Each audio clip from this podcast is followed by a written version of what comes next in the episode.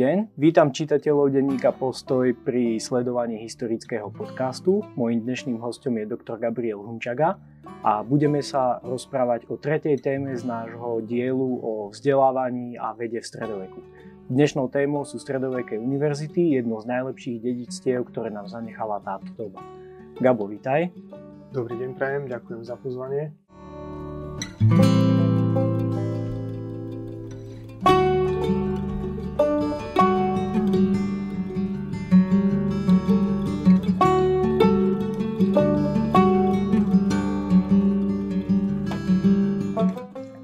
Takto na začiatku by sme sa mohli pozrieť teda na to, kedy nám vznikajú univerzity, ten top vývoj stredovekého vzdelávania, v akom období vznikajú, kde sú tie centrá, kde sa tvoria prvé univerzity a minule, keď si spomínal, tak si spomínal rôzne katedrálne školy a väčšina z nich nebola tam, kde vznikli tie prvé stredoveké univerzity.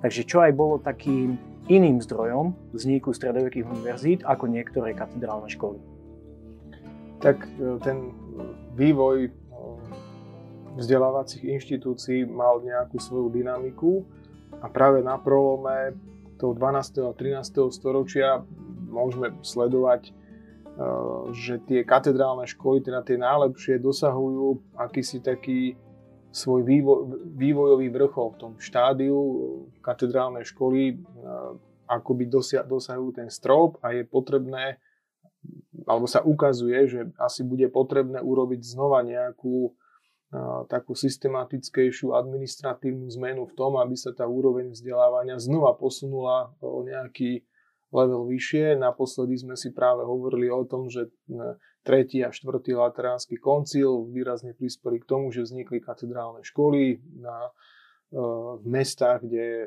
bolo biskupstvo a neskôr teda aj tam, kde to bolo možné z finančného hľadiska takú školu e, budovať a osvedčili sa tie školy.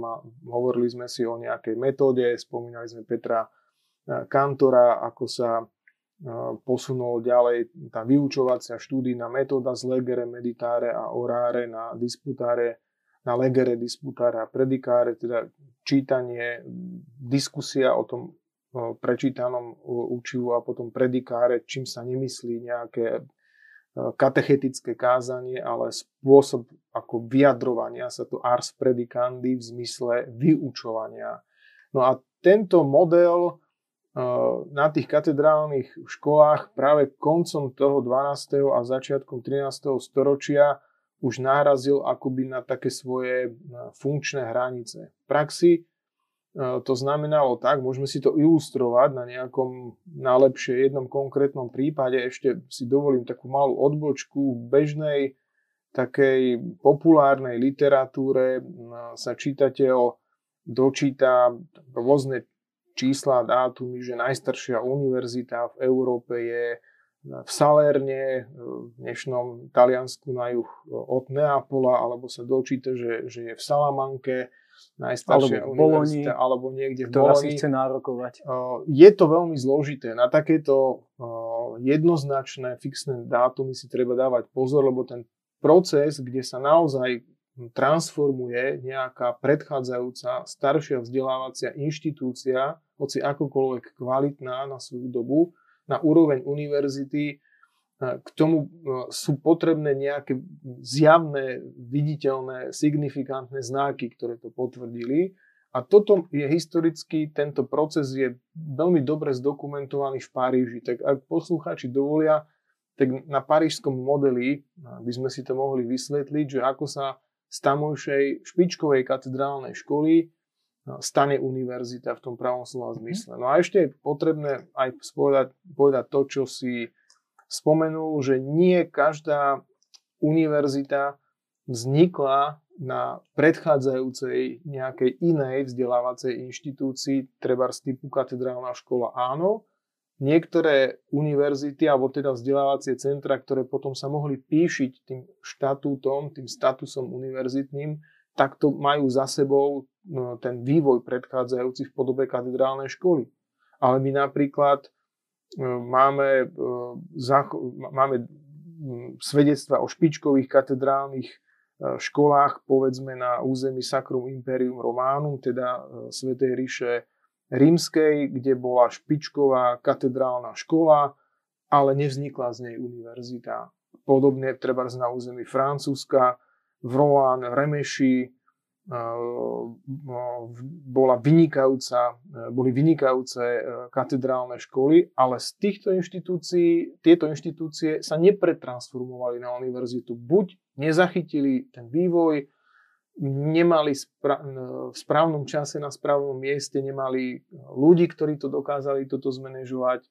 Bol, bol to mm, proces, ktorý si vyžadoval aj veľmi živú komunikáciu medzi svetskými a cirkevnými inštitúciami a ich elitami, ktoré ich e, zastupovali. Lebo treba povedať, že stredoveká univerzita takmer po celé to obdobie vrcholného stredoveku s nejakou jednou výnimkou, ktorú si môžeme e, spomenúť, e, má za sebou autoritu pápeža. Mm-hmm. Tu, tu, áno, tu pápežskú kanceláriu, ktorá tie privilegia e, pre tie e, rodiace sa e, univerzity vydávala. Bez tejto autority nemohla vzniknúť rešpektovaná univerzita. Hej, pápež vstúpil do kreovania aj Paríža, aj Bolone, aj ďalších univerzít. Svojou vzdialenou autoritou ich zaštítil, ale vlastne tým, keďže on bol trochu vzdialený, tak im to poskytlo aj juristú samostatnosť. Takže ani francúzsky král nezasahoval do Parížskej univerzity, a Mestská rada v Boloni si dala pokoj nakoniec a nezasahovala. Takže toto je tá dôležitá autorita. A, a keď sme spomenuli ten Paríž, tak čo vlastne konštituje takú univerzitu na začiatku 13. storočia? Spomenul si tú katedrálnu školu a potom vlastne vzniká akoby nejaká komunita. Áno. Tak tá... Mm, a z čoho všetkého tá komunita vychádza?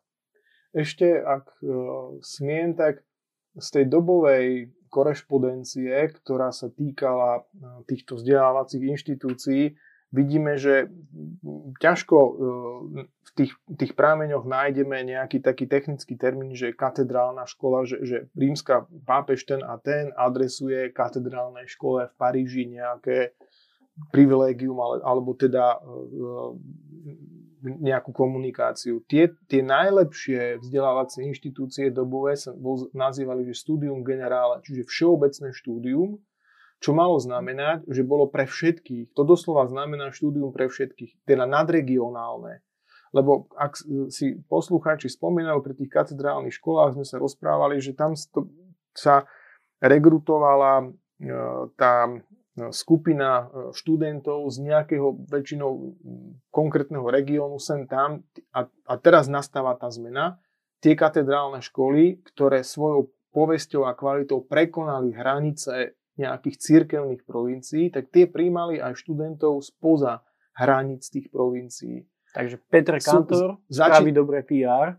A, a, a sú všeobecné tým pádom v mm-hmm. latinčine generále. Studium generále je vlastne dobová najlepšia vzdelávacia inštitúcia, ktorá takto nesie názov a, v tej komunikácii s tými buď sekulárnymi svetskými alebo cirkevnými autoritami citujem, nachádzame napríklad pri tých udelovaných privilegiách takýto narratív. Studium generále in quo magistri doceant et scholares libere studant et, et, et audiant. To znamená, že všeobecné štúdium, na ktorom e, vyučujúci učia a študenti sa slobodne vzdelávajú, študujú a, a, a počúvajú aj, prednášky.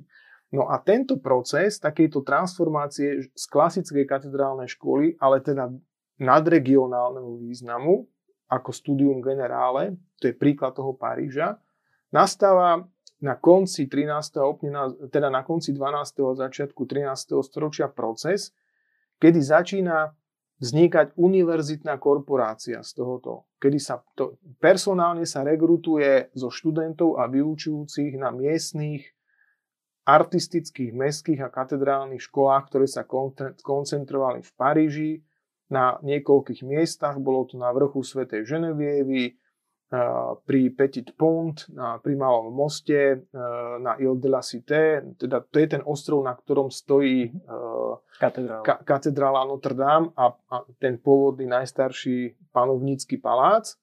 A v okolí týchto inštitúcií boli vlastne, mohli by sme to dnes povedať, akoby prednáškové miestnosti, učebne tej katedrálnej školy.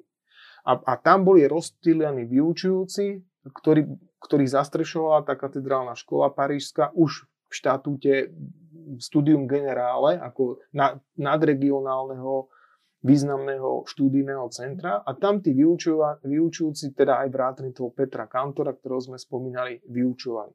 Ale ešte vyučovali tou klasickou metódou, keď jeden vyučujúci zodpovedá za viacero tých predmetov, ktoré vyučoval. A tak táto skupina, korporácia, vlastne univerzita je korporácia, to je združenie vyučujúcich a študentov. To je ten najväčší poklad univerzitný. Nie, nie budovy, ale, ale tí ľudia. Tak oni si povedali, že my sme tu takto rozptýlení, akoby skoro všetci učia všetko, že poďme to zmeniť a, a vy, ktorí tu prednášate ako vyučujúci, sa na niečo špecializujete, tak budete prednášať to, čo špecializujete a my nebudeme chodiť tak, že, že 3 roky chodíme všetci k jednému vyučujúcemu, ktorý nám urobí nejaký stručný prehľad e, filozoficko-teologický, ale budeme chodiť raz e, na filozofické, artistické teda prednášky niekoľkým a potom na teologické k ďalším. A takto vlastne vzniká taká myšlienka e, zmeny toho modelu vyučovacieho, ale zároveň aj organizačného,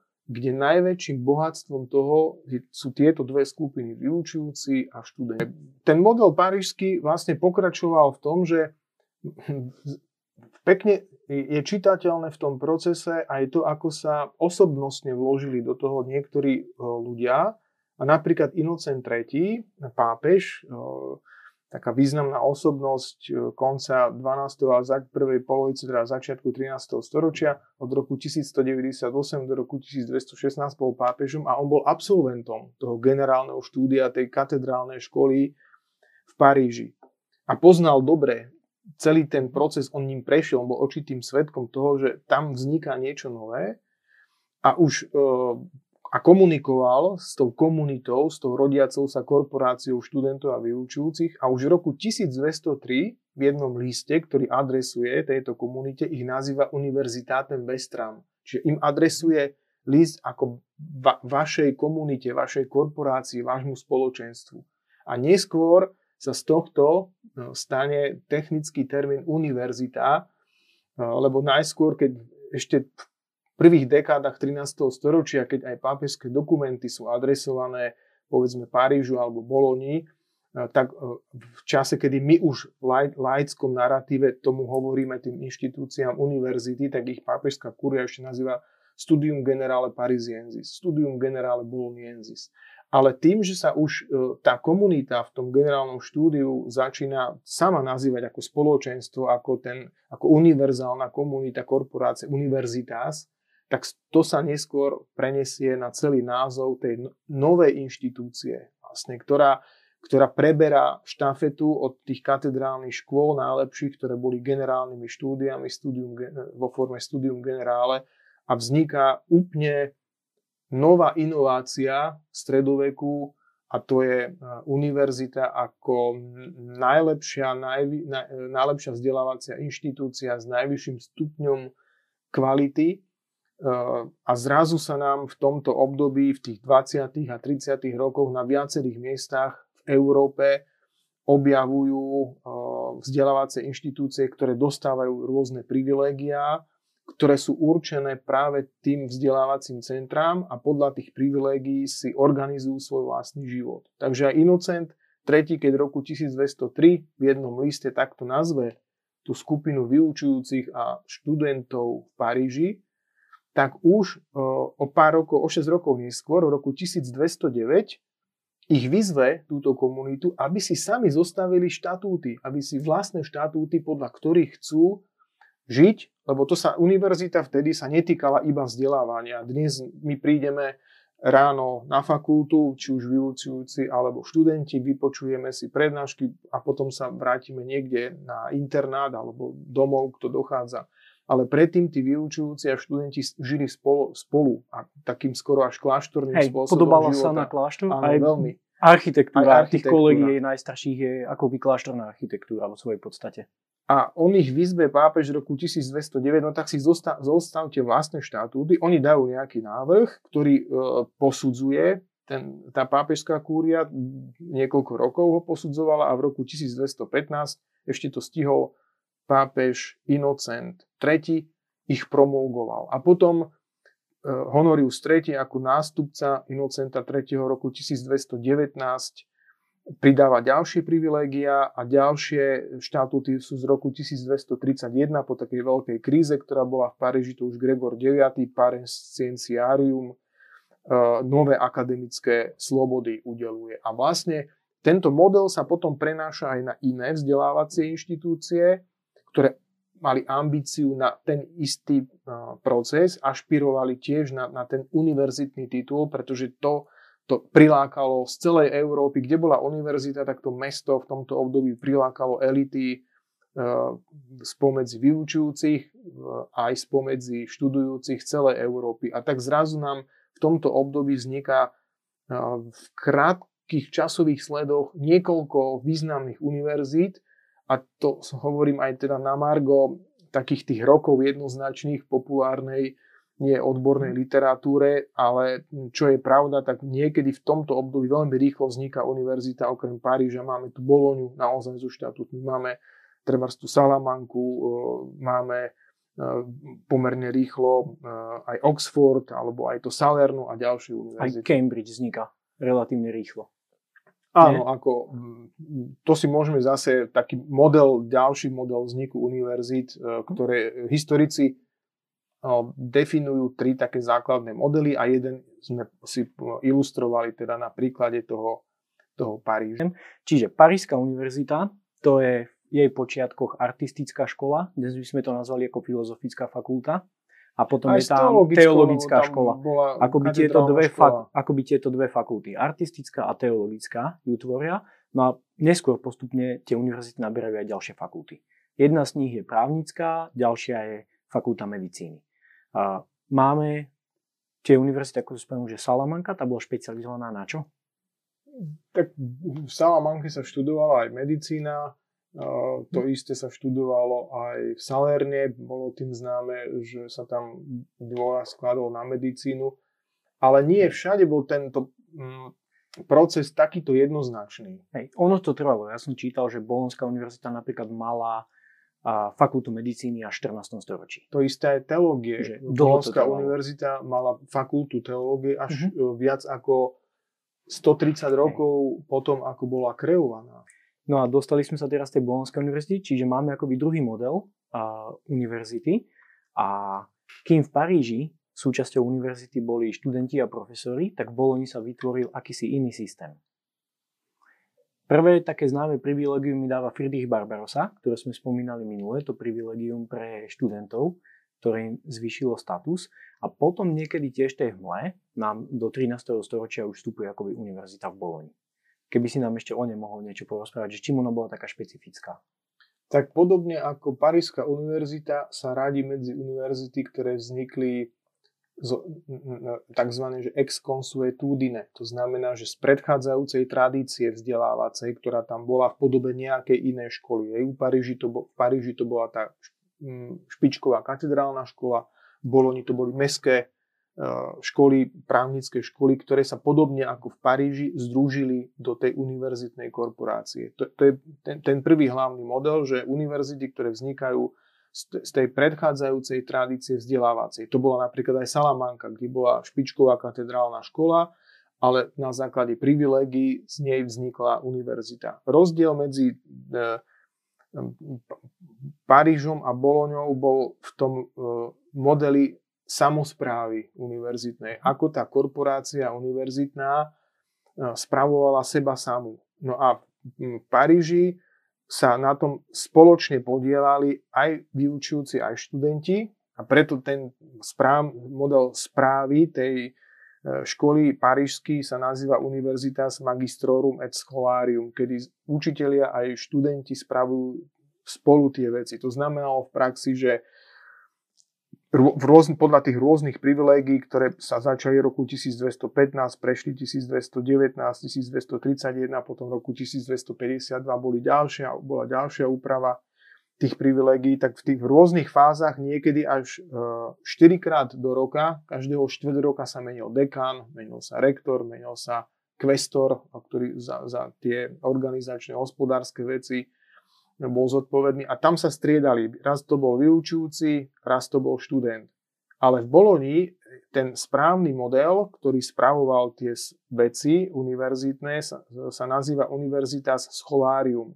Teda, že tamto hlavné slovo, trochu zjednodušene povedané, pri tej správe mali študenti, kde rektorom bol študent, dekanmi e, boli študenti. Je to... A profesorov si najímali. A profesorov si najímali a uzatvárali s nimi zmluvy. To len tak na Margo dnešnému poslucháčovi to môže znieť veľmi zvláštne. E, kto mal skúsenosť s vyučovaním na slovenských univerzitách, tak asi mi dá za pravdu, nech sa na mňa nenahnevajú študenti, že keby dnes si mali veci iba študenti spravovať, tak asi by tá úroveň vysokého školstva e, na Slovensku ešte výrazne klesla. Zatiaľ čo e, v tej Bolonii tým študentom záležalo na tom, aby vyučujúci, ktorí ich tam prídu vyučovať, boli tí najlepší z najlepších. Neprijali hoci koho, vyberali si tých študentov, teda vyučujúcich, ktorí chceli, aby ich učili, pretože v tom prostredí, ktoré tie intelektuálne elity eh,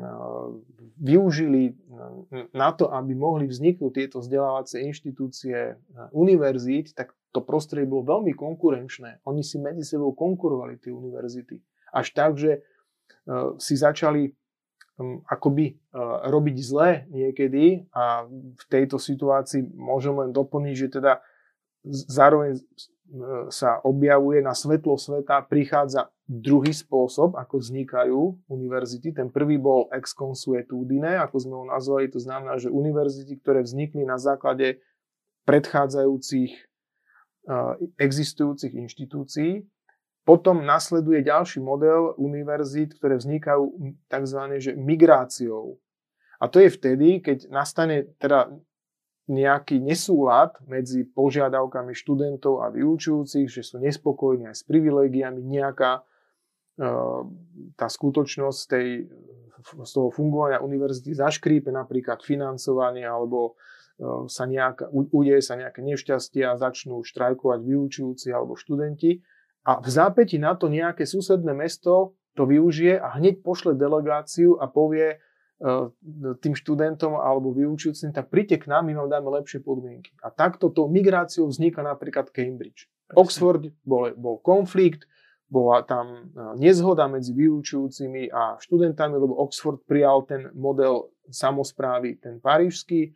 A tak Cambridge hneď to využilo a prišli tam študenti a vyučujúci z Oxfordu a, a, dost, a to mesto spolu s církevnými elitami v podobe teda miestneho, väčšinou to bol ordinár, buď biskup alebo arcibiskup, ktorý bol uh, ako kancelár univerzity, teda poverený pápežom, on zastupoval tú pápežskú autoritu na tom konkrétnom mieste. A takisto takto vznikla Padova, lebo v Boloni bol konflikt, tak prišla delegácia mešťanov z, Pan, Padovy do Bolony, tak my vám dáme lepšie podmienky ako v tú Boloni, tu, tu máte nejaké strádanie, tak poďte k nám. Takto vznikol Toulouse, keď v Paríži bol veľký štrajk v roku 1229 až 1231, no tak čas vyučujúcich aj študentov ich vlastne stiahli do Toulouse. No a posledný tretí model vzniku univerzity, tzv. kreované, ktoré vznik, vzniknú akoby na zelenej lúke, že ne, neexist, alebo teda nepredchádza tej univerzite nejaká významná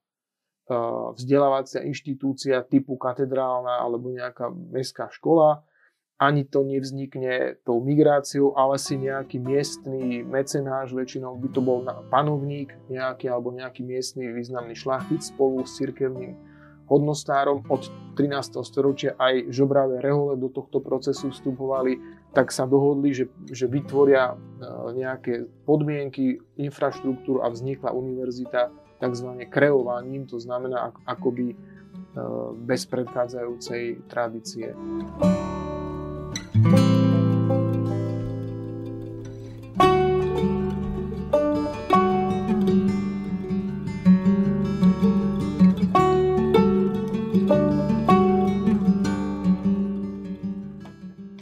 Takto tým kreovaním sa môžeme premostiť e, ku nám do Strednej Európy, kde tá tradícia nie je a prvá univerzita sa nám tu doslova kreuje v Prahe. Keby si nám mohol viacej ešte porozprávať o univerzitách v stredoeurópskom prostredí, lebo tá západná Európa, povedzme na konci 13. storočia je tam 10 zabehaných stabilných univerzít, a ktoré fungujú, ktoré majú svoju slávu, no a potom v 14. storočí prichádza akoby nová vlna. Čiže a tuto vznikajú univerzity u nás. Áno, v tomto našom tzv. zaalpskom prostredí na, na území Sacrum Imperium Romanum a teda za Alpami v okolí e, Sacrum Imperium Romanum e, vidíme taký zvláštny fenomén, že už viac ako 130 rokov po vzniku univerzít e, na západ od Sacrum Imperium Romanum a teda na juh od Alp existuje štandardné univerzitné prostredie. Treba ale povedať, že s výnimkou Bolone, Paríža, Oxfordu išlo o menšie univerzity, aj keď teda, ktoré mali svoju kvalitu, ale netreba si predstavovať pod nimi nejaké univerzity, kde studuje 10 a viac tisíc študentov, to určite nie je v tomto období stredoveku. S výnimkou tých niekoľkých e, najvýznamnejších, to boli men, pomerne malé vzdelávacie inštitúcie. A z nejakého dôvodu, ktorý ešte ani taká vyspelá historiografia, ako je nemecká, nedokáže vysvetliť, Prvé univerzity e, za Alpské a na území e, Sacrum Imperium Romanum e, vznikajú až v 14. storočí. No a prvá, úplne prvá z nich je Karlova univerzita, ktorá sa teda tak nevolala, ona neskôr získala tento názov historický, ale keďže za obdobia Karola IV.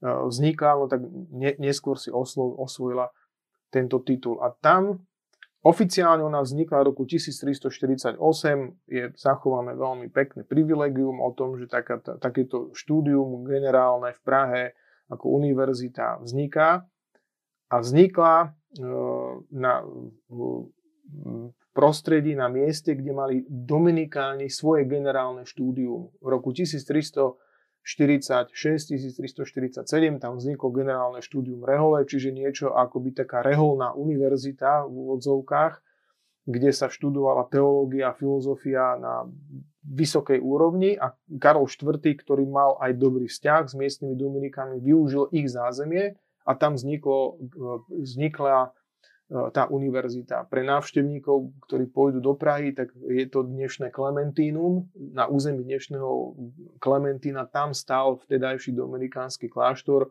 kde to generálne štúdium bolo a, a v jeho priestoroch vlastne bola prvá teologická fakulta. No a potom už nejakým spôsobom, skoro ako huby po daždi, v tom nemecky hovoriacom prostredí po Karlovej univerzite smerom na západ od, od, od, od Prahy už potom sa pridáva Heidelberg, Kolín a tak ďalej. No ale na východ od Prahy, už teda mimo samotné Sacrum Imperium Romanum, potom najstaršia univerzita vzniká u našich severných susedov v Krakove roku 1364, nedaleko Bratislavy vo Viedni roku 1365 a v Uhorsku taký, boli také pokusy, ich bolo niekoľko, v Péči bol pokus založiť univerzitu teda v Peť kostoli, ale aj v Budine roku 1389, ale tam e, v tomto našom prostredí sa ako si nedarilo e, celkom tým hmm. univerzitám. Čo si myslíš, že bolo dôvodom toho, že v našom prostredí tie univerzity nedokázali pretrvať? To je aj prípad Akadémie Istropolitány, ku ktorej sa ešte dostaneme, alebo tých univerzít v e, Peťkostolí a v Budine a na západe, alebo aj Pražská univerzita dokázali pretrvať. Čo tam bolo asi takým tým rozdielom? Tak určite zohral nejaký taký ten faktor neskoršieho kreovania. Keď už vo vašom okolí pomerne dobre sa darí iným univerzitám, na ktoré odchádzajú študovať študenti z toho prostredia, teraz sa bavíme teda o uhorskom kráľovstve z Uhorska, máme dochovaných študentov, ktorí v Krakove, vo Viedni, v Prahe a na italianských univerzitách, niektorí potom aj na ďalších nemeckých univerzitách študovali. No a, no a keď vznikne nejaká inštitúcia v tom domácom prostredí, tak má to o, to, o niečo ťažšie, ako sa presadiť tej konkurencii. E, a na svoju dobu to bola aj finančne veľmi nákladná inštitúcia, pretože to vyučovanie minimálne v tom období stredoveku, ten ideál štúdia bezplatného pre tých študentov sa, sa viac menej dodržiaval, že mecenáši budovali tie kolegia, aj Parížská univerzita má niekedy prihlastok, že je to Sorbonová univerzita, No a, a práve tento pán Sorbon bol jeden z vyučujúcich na univerzite, ktorý celý svoj majetok e, nemalý, ktorý nadobudol a získal, tak investoval do kolégia, ktoré potom nieslo jeho meno Sorbonovo kolégium a to sa potom prenieslo na celú na, na taký ako alternatívny názov pre, pre celú tú univerzitu ako Sorbonu.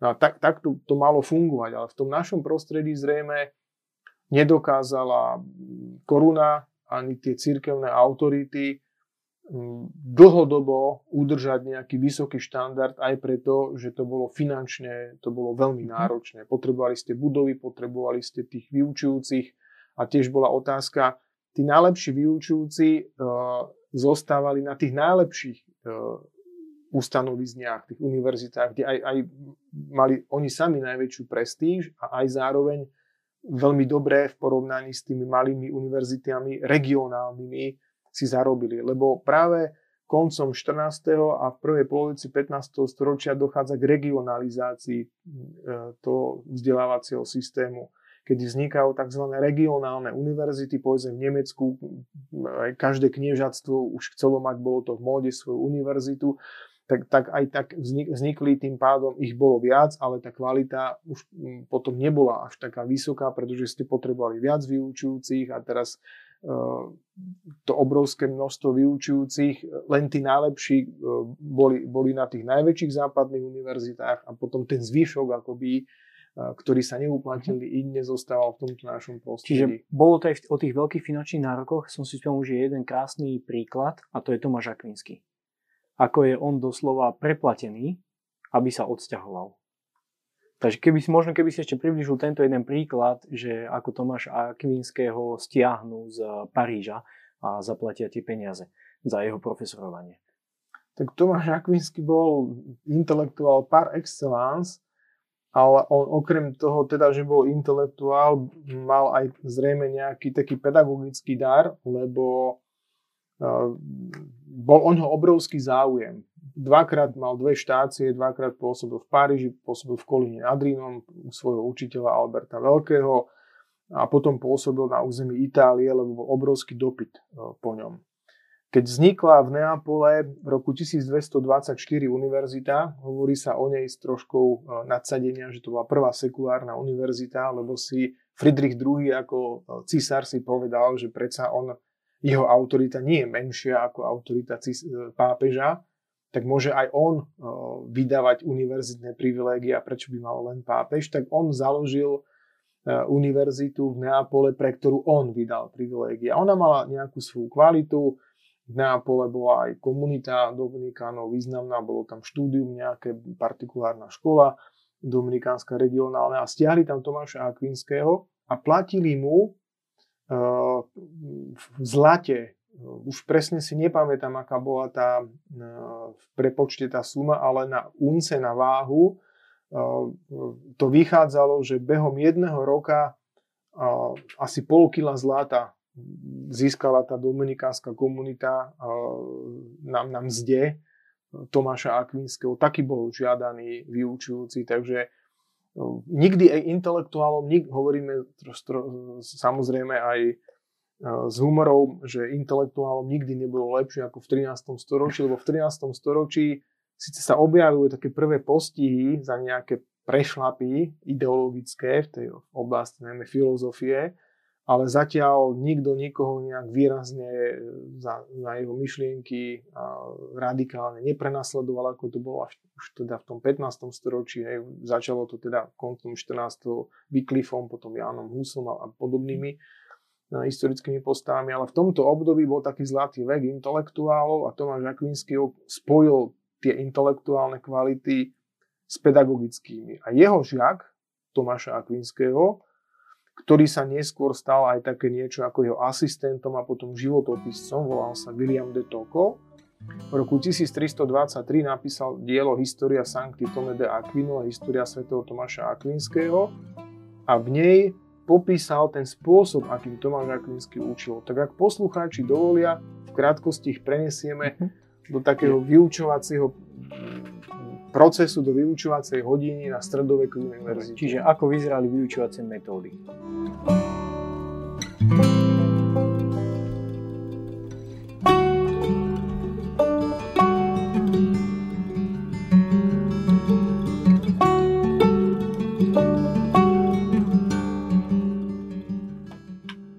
Vyučovacie metódy v zásade najmä pre tie vtedajšie no, vedné odbory, teda najmä filozofia, teológia, právo a, a teda medicína. E, z týchto štyroch fakult sa tri e, medicína, e, tá artistická fakulta alias štúdium filozofie a, prá, a, prá, a právo, právnická fakulta považovali vo vzťahu k teologickej fakulte za propedeutické, za nižšie postavené a ich absolvovanie bolo podmienkou na to, aby človek mohol sa zapísať na teologickú fakultu. No a tá teológia predstavovala vtedy akýsi pomyselný e, vrchol e, toho vedeckého bádania. No a e, základ, základom toho bolo to známe scholastické semper legere. Stále práca s textom. No a Tomáš Akvinsky učil takto.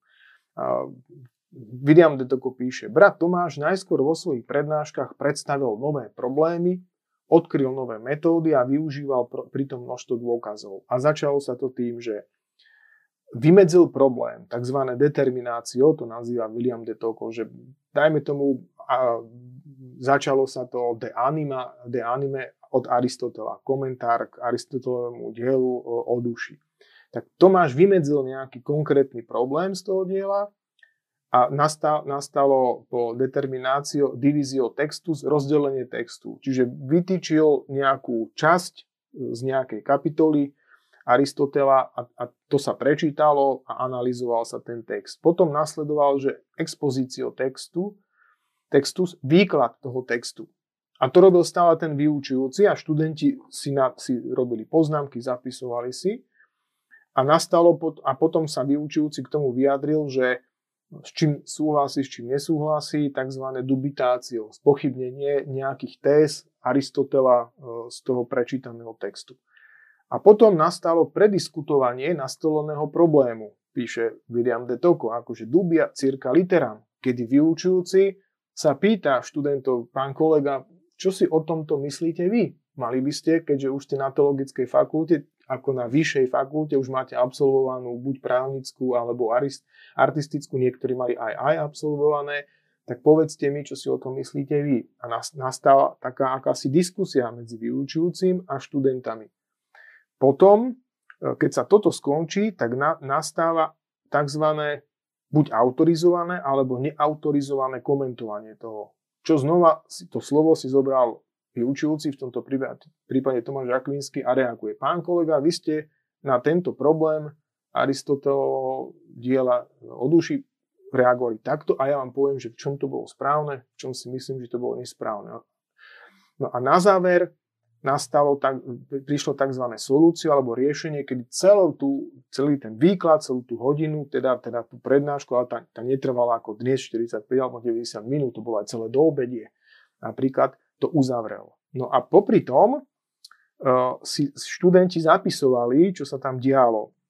Uh, a z toho vznikli dve také, uh, dva také modely písomné sa zachovali, jedno ako reportáciu a jedno ako skriptum. To reportácio bolo oko, ešte autorizované, akoby okomentované vyučujúcim a používalo sa akoby taký podklad k nejakému ďalšiemu vyučovaniu a keď bolo neautorizované, že si to len študenti sami zapisovali, čo hovoril ten vyučujúci, sa nazývalo skriptum a z toho vznikli akoby skriptá, že tieto texty si potom napríklad v Paríži tí študenti nechávali u tzv. stacionárov, čo boli e, veľakrát, e, väčšinou to boli ľudia v klerickom stave, nejakí vyštudovaní právnici alebo potom už aj teológovia, ktorí sa živili tým, že mali dielňu skriptorskú, skriptorskú ako to, to stacionárium a tam uh, multiplikovali, tam rozmnožovali tie texty vyuč, uh, vyučbové, ktoré si študenti sami zapísali a niekedy to ten vyučujúci aj si zobral a to skorigoval a z toho bola potom akoby učebnica Takže aj, aj k tomuto prispelo to univerzitné vzdelanie a vznik univerzity ako inštitúcie. No a toto bol taký vyučovací model, ktorý aplikoval na teológiu Tomáš Akvinsky. A predstavme si, že, že ako by to bolo dnes, e, najmä poslucháčov, ktorí majú rodiny, predstavte si, že máte 14-15 ročných synov a oni by dnes čítali Aristotela, lebo na artistickej fakulte študovali mladí muži v tomto období 13. storočí, to teda táto úroveň vzdelania nebola žiaľ ženám sprístupnená, len teda mužom, ktorí väčšina z nich teda mala nás nejak e, v budúcnosti nastúpiť na nejakú duchovnú dráhu na, na rôznej e, e, úrovni, teda klerického stavu, ale dnes ja keď sa opýtam 23-ročného študenta na univerzite, ktoré už za, ktorý už aj za sebou má e, mnohé e, veci absolvované, skúšky, tak určite by som nemohol dnes od nikoho na univerzite očakávať a sa ho spýtať, že či za domácu úlohu čítal Aristotela e, v latinčine a vtedy v minulosti to 14-15 roční chlapci dostávali za domácu úlohu. Mm ľudia vtedy žili kratšie, oveľa rýchlejšie dospievali a taký 14-ročný už bol aj taký akoby až mladý muž. Tam sa možno aj skrýva tá odpoveď, že prečo si mohli oni riadiť Bolonskú univerzitu. Boli tam aj tínedžeri a ľudia v ich skorých 20 rokoch, oni boli v ceste asi v polovici života, keď končili univerzitu. Na to, aby niekto mohol požívať tie skutočne veľmi široké privilégia pre študentov a vyučujúcich z univerzity musel prejsť i matrikuláciou. Doslova univerzitné matriky boli, bola to akoby iniciácia do nového stavu študenta, že, že sa človek prihlásil na to štúdium a bol zapísaný v tej matrike, že XY od toho a toho momentu sa stáva, stáva univerzitným študentom. Ale v univerzitnom, univerzitné prostredie v tomto období neumožňovalo študovať ženám. E, mhm. Žiaľ, ale tá, tá úroveň vzdelávania bola mimoriadne vysoká, keď sa chcel niekto vypracovať e, na, na, takú, na taký stupeň kvality, ktorý dnes mohli by sme možno e, porovnať s docentúrou alebo s profesúrou, tak to trvalo 18 až 20 rokov univerzitného štúdia, teda do toho je zahrnutý aj ten nástup na tú nižšiu fakultu, že ak povedzme mal niekto 14-15 rokov, nastúpil na tú artistickú fakultu, kým absolvoval artistickú fakultu a celú teologickú fakultu eh, a až kým sa vypracoval, na, na, získal tú licenciu, licencia ubique docendi, bolo privilégium, ktoré umožňovalo jeho nositeľovi v preklade to znamená dovolenie vyučovať kdekoľvek. Čiže bol taký univer, učiteľ tej najvyššej kvality, ktorý keď s tým privilegium zaklopal na nejaké univerzitné dvere kdekoľvek, tak sa o e, išli pobiť tie univerzity.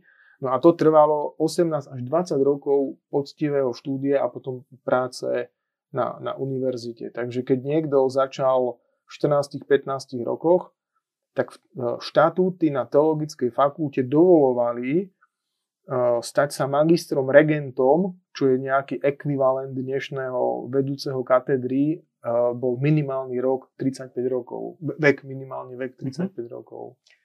A dobre, dostali sme sa tak nakoniec a už sme spomenuli a spomenul si viacero tých vecí, ktoré akoby pretrvali z toho univerzitného prostredia dodnes. Ale čo ešte bolo také, čo by si ty čo si ty sám veľmi ceníš, že pretrvalo dodnes? Čo, z toho, čo si ešte nespomenul. Tak sú to tie organizačné veci, ako delenie na, na fakulty, tie honorability e, univerzity, to znamená nositeľia tých najvýznamnejších e, postov e, v tej e, škále správy univerzity cez rektora, dekana a tak ďalej. To, tie do, do, docenti, katedry, to všetko je taký relikt z tohto obdobia. No ale čo podľa mňa je to najcennejšie, eh, hovorím za humanitné odbory, eh, ktorých som sám súčasťou, tak netrúfam si teraz hovoriť za, za iných, ale v tých humanitných odboroch nič lepšie v tej metóde sa nevymyslelo doteraz, ako to, s čím prišlo, práve prišiel ten prelom 12. a 13. storočia. A to je intenzívna práca s textom. Porozumenie tomu textu a výklad toho textu, spochybňovanie obsahu toho textu, skúmanie ho z rôznych strán a, a výsledok, teda nejaké zhrnutie, že no, teraz si možno trošku e, rýpnem do súčasného modelu vzdelávacieho, ktorý máme v Európskej únii. E, keď sa pozrieme na rebríček najlepších univerzít na svete v oblasti humanitných vied, nie je tam ani jedna z Európskej únie. A ja teda z mojich skúseností, ktoré mám, dovolím si tvrdiť, že to je aj preto, že tu byrokracia pretlačila práve tú kvalitu a to, ten, ten veľkorysý priestor, ktoré dávajú univerzity ako Cambridge, Oxford, Harvard, práve tej práci s textom, kde dnes aj ten vyučujúci tlačený máte nejaký 12-13 týždňový semester, v ňom sa musí stihnúť to a to a to a to sa musí vykázať a, a sú to rýchlo kurzy. Ale prídete na Oxford, na Cambridge, na Harvard a tam žiadny rýchlo kurz nie je. Tam keď začnete študovať dejiny stredoveku, tak, tak ich môžete študovať 3, 5, 8 rokov podľa toho, že aký si, u koho a aké si vyberete prednášky. U nás je to všetko len rýchlo, rýchlo, je to také, sú to také dostihy v tom, čo najrýchlejšie, čo naj, na, najväčšie množstvo látky uh, prejsť a potom sa to uzavre rýchlo na konci semestra tým, že sa nejak overia aspoň nejaké základné vedomosti, ale týmto sa tá kvalita akože nezískava. Študent potrebuje mať obrovský priestor na, na, na to štúdium, Vy, vyberať si uh, v jednom odbore, ja teda učím dejiny, tak na dejiny by mal byť v najlepšom prípade e, celý kolektív vyučujúcich, kde každý sa špecializuje na nejaké samostatné časti a ten študent by mal prejsť všetky tie špecializácie a nie len tri z nich alebo dve. Takže to je podľa mňa to, to dedictvo no, univerzitné z toho obdobia vrcholného stredoveku, kedy univerzity vlastne tvorili taký spoločenský, jeden zo spoločenských pilierov sa hovorí, že že impérium ako inštitúcia svetského vládcu, cisára, sakrum ako tá univerzálna, e, univerzálne kresťanstvo, na čele ktorého je pápež a studium, ktoré reprezentuje univerzita. To boli tri spoločenské dobové piliere. Dnes neviem, či e, vzdelávanie patrí, no u, u nás určite to nepatrí medzi spoločenský pilier, ale len tak na margo toho, že tie najlepšie svetové vzdelávacie inštitúcie nerezignovali na niektoré aspekty toho vzdelávacieho procesu, ktoré inovatívne s nimi prišiel už ten stredovek. A to je tá, tá neustála práca s textom a takáto forma štúdia, ktorá si aj vyžaduje teda čas a na, na to, aby človek si naštudoval veľké množstvo materiálu, tak na to potrebujete čas a priestor a ľudí, ktorí vás k tomu usmernia. No a toto sa deje na tých najlepších univerzitách. Dobre. Tak, ďakujem ti za všetko, s čím si sa s nami podelil. A ja ďakujem ti pekný za deň a aj čitateľom postoja všetko dobré a pekný deň. Všetko dobré, do počutia.